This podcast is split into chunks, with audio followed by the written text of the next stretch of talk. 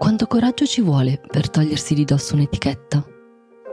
Ho giocato a pallavolo, a softball, ho fatto ginnastica ritmica, ho fatto parte delle coccinelle, ho suonato la chitarra, ho cantato nel coro della chiesa, ho fatto la chierichetta, ho iniziato vari diari, ho fatto parte di un club delle lettere, ho cantato in una band, ho fatto parte del CAI, ho fatto palestra box, fitbox, crossfit, tennis, sci, subacquea, tiro a volo, equitazione, corsa, nuoto e sicuramente altre cose che mi sto dimenticando. Le ho mollate tutte, tutte tranne la subacquea e lo sci. Ma queste le faccio una volta ogni quattro anni quando vado in vacanza.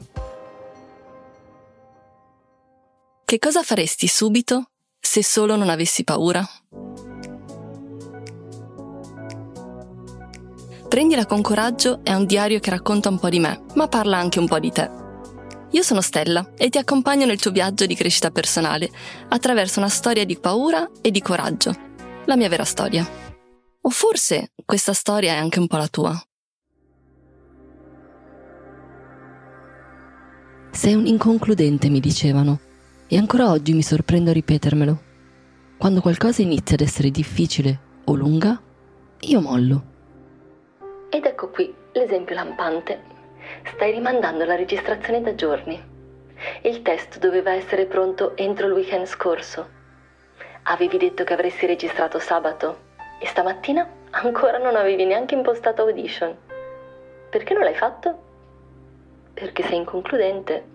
Perché tanto sai che alla fine molli. Quindi che lotti a fare contro la tua natura? No, tu adesso ti metti con il sedere sulla sedia e non ti schiodi da qua finché non hai finito. Al massimo salti la lezione di salsa e baciata. E anche la festa stasera se serve. Così la prossima volta impari ad organizzarti meglio. No, no, questo non vuol dire che molli salsa e baciata. Salti solo questa lezione, sia ben chiaro. Da piccola non sapevo proprio aspettare. Ricordo quella volta che ho comprato le scarpe nuove un paio di superga verde smeraldo. Avevo messo le vecchie scarpe dentro la scatola ed ero uscita dal negozio con quelle nuove ai piedi. Non potevo mica aspettare di essere a casa per mettermi le scarpe nuove. Ho imparato che è impossibile per me impegnarmi in qualcosa per anni, perché tanto poi mi stufo. Spesso questa è stata una scusa per non iniziare qualcosa. Tanto poi mollo, già lo so. Ed ecco qui un chiaro esempio di profezia autoavverante, cioè quando crediamo talmente tanto ad una cosa, anche se di fatto non è oggettiva, che la rendiamo reale. Non facciamo che cercare e ovviamente trovare prove che quella cosa sia la realtà. E spesso le prove le creiamo noi stessi. E credimi, è una profezia davvero difficile da smentire, perché se ti convinci che mollerai, beh, ti garantisco che mollerai. Esempio, quando avevo otto anni, volevo davvero tanto suonare la chitarra. La mia canzone preferita era Jordi, intendo dire quella di De André, non il remix truzzo di Gabri Ponte. Ecco, adesso potresti farti un'idea di quanti anni ho. Beh no, aspetta, molti meno di quelli che pensi. Jordi è del 66, io sarei nata una quindicina d'anni dopo, anzi diciamo più una ventina di anni dopo. Il fatto è che mio papà suonava la chitarra e Jordi era la mia preferita tra le canzoni del suo repertorio. Ancora mi ricordo il suo canzoniere, un quaderno bianco con Lupo Alberto sulla copertina. A proposito, se non conosci né De André né Lupo Alberto, non ti preoccupare, vuol dire solo che sei molto giovane. Oppure ti manca un po' di cultura pop anni 70-90, ma poco male. Un giro su Wikipedia e passa la paura. Comunque mio padre non c'era spesso in quel periodo lo vedevo pochissimo e ai miei occhi da bimba sembrava quasi un supereroe. Ogni volta che riuscivo a mettere le mani sulla sua chitarra ci strimpellavo alla grande. Non mi importava che fosse una chitarra gigante per una bambina piccola come me. E così, per la prima comunione, quando avevo circa nove anni, mio papà mi ha regalato una chitarra classica, della mia misura.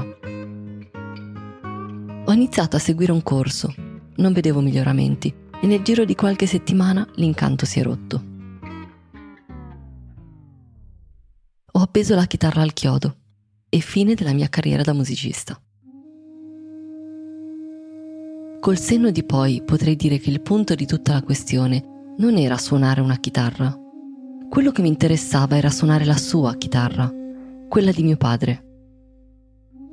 Quello che volevo era suonare con lui Ero troppo piccola per mettere a fuoco il mio reale desiderio e così ho registrato quell'episodio come la dimostrazione scientifica che non porto a termine le cose. Io sono inconcludente. Io mollo. Forse è stata la prima volta che ho creduto di essere davvero inconcludente. Con la ginnastica artistica sono arrivata fino al saggio. Ho fatto faville. Mia zia deve ancora avere il video da qualche parte. Meglio metterlo al sicuro prima che vada virale. E poi basta, non ricordo cos'è successo. So che non ho più fatto ginnastica ritmica. Nella vita poi è andata più o meno sempre così. La dinamica è sempre la stessa, mi appassiona qualcosa, metto un entusiasmo pazzesco all'inizio e sembra di aver trovato una nuova ragione di vita. E siccome sono una che impara in fretta, sono anche bravina all'inizio. Poi però le cose si fanno difficili. Io dovrei aggiungere impegno e determinazione per migliorare e invece mollo. Credo di aver capito da poco, anche grazie alla psicoterapia, che in realtà non ero veramente appassionata alla chitarra.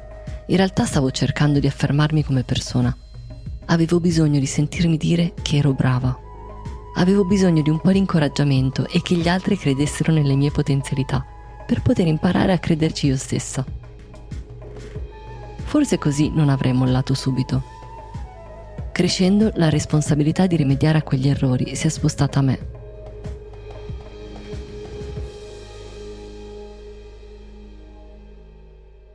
Una volta compreso che ero io ad avere il controllo, ho capito che dovevo assolutamente smettere di fare la vittima quello non mi avrebbe portata davvero da nessuna parte. Era arrivato il momento di capire cosa era davvero importante per me e impegnarmi ogni giorno per distruggere la profezia. Che attenzione non vuol dire per forza portare avanti tutto ciò che inizio.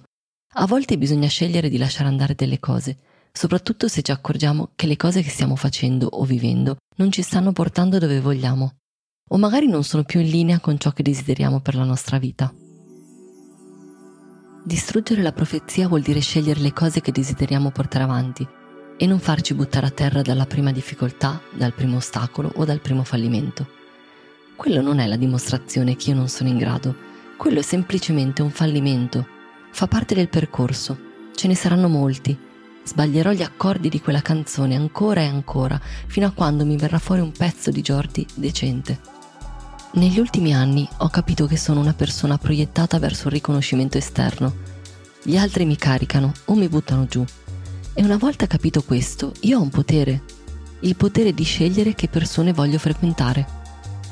Certo, sarebbe per me più semplice avere un locus of control interno. Ma non è così.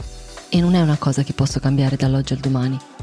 A questo punto sta a me scegliere di circondarmi di persone che mi valorizzano che mi stimolano ad andare avanti, a dare il meglio.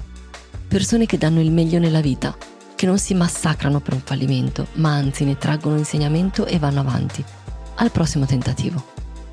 E così fanno con gli altri. Non massacrano per un errore, ma supportano, incoraggiano a continuare. Vivere in un ambiente poco incentivante e anzi svilente non mi aiuta assolutamente. Non mi ha mai aiutata, ma per anni non me ne sono mai accorta. Ero talmente immersa in quella realtà e da così tanto tempo che pensavo di essere io quella sbagliata. Anche davanti a sprazzi di fiducia e di incoraggiamento io non ci credevo. Era nettamente più facile credere di non essere in grado. Quindi ora che so come stanno le cose, è tutta mia la responsabilità di scegliere l'ambiente in cui vivo. E di sicuro lo scelgo con estrema cura.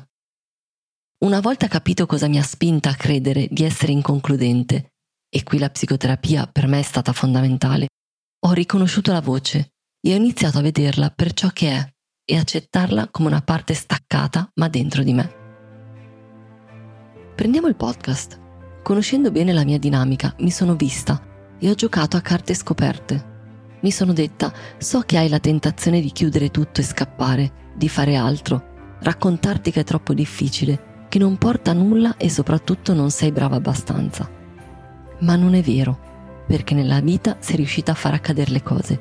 Quindi ora non devi far altro che concentrarti su ciò che ha funzionato in passato e replicare. Ed ecco qui, mi sono presa l'impegno con gli altri, ho pagato un coach per imparare e per non mollare davanti alle inevitabili difficoltà dell'inizio. Quindi la prima cosa, la più importante da fare, è leggersi, capirsi e parlarsi a carte scoperte. Avere un'idea chiara del meccanismo che attuiamo e solo da lì sarà possibile cambiare il modo in cui ci parliamo. Certo, non sono perfetta. Ancora mi capita di sabotarmi, molto spesso ma a differenza del passato, ora ho persone fantastiche che mi fanno notare come mi parlo e che meccanismo sto mettendo in atto e mi ricordano che quella voce non è la mia. Ora io lo so che questa puntata non è all'altezza della prima. C'è stata una lotta nella mia testa tra la me che vuole mollare e scappare a gambe levate e quella che vuole tenere duro e continuare. Ma proprio perché non voglio dar retta alla me che molla, pubblicherò questa puntata. Andrà sempre meglio, un passo alla volta. Farò un episodio al mese e fra un anno potrò dire che i podcast sono una cosa facile per me.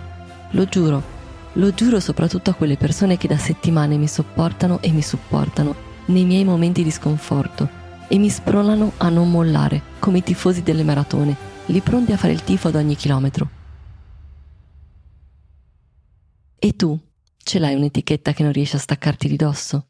Se ti va raccontamelo su Instagram, mi trovi come Stella Marzetta e se questo podcast ti sta piacendo, metti le stelline e lascia un commento.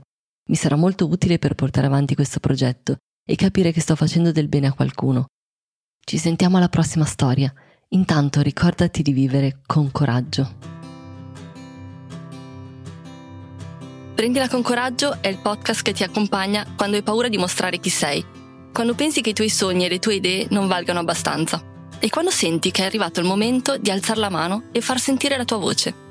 Mi chiamo Stella Marzetta e sono una life e business coach. Questo podcast è lo spazio protetto dove potrai coltivare il tuo coraggio. Ogni episodio è un'avventura in cui puoi riconoscerti, un pezzo di vita vissuta in cui trovi ispirazione, strumenti e spunti di coraggio quotidiano. Ti aspetto su stellamarzetta.com o sul canale Instagram Stella Marzetta con altre risorse, idee e percorsi personalizzati.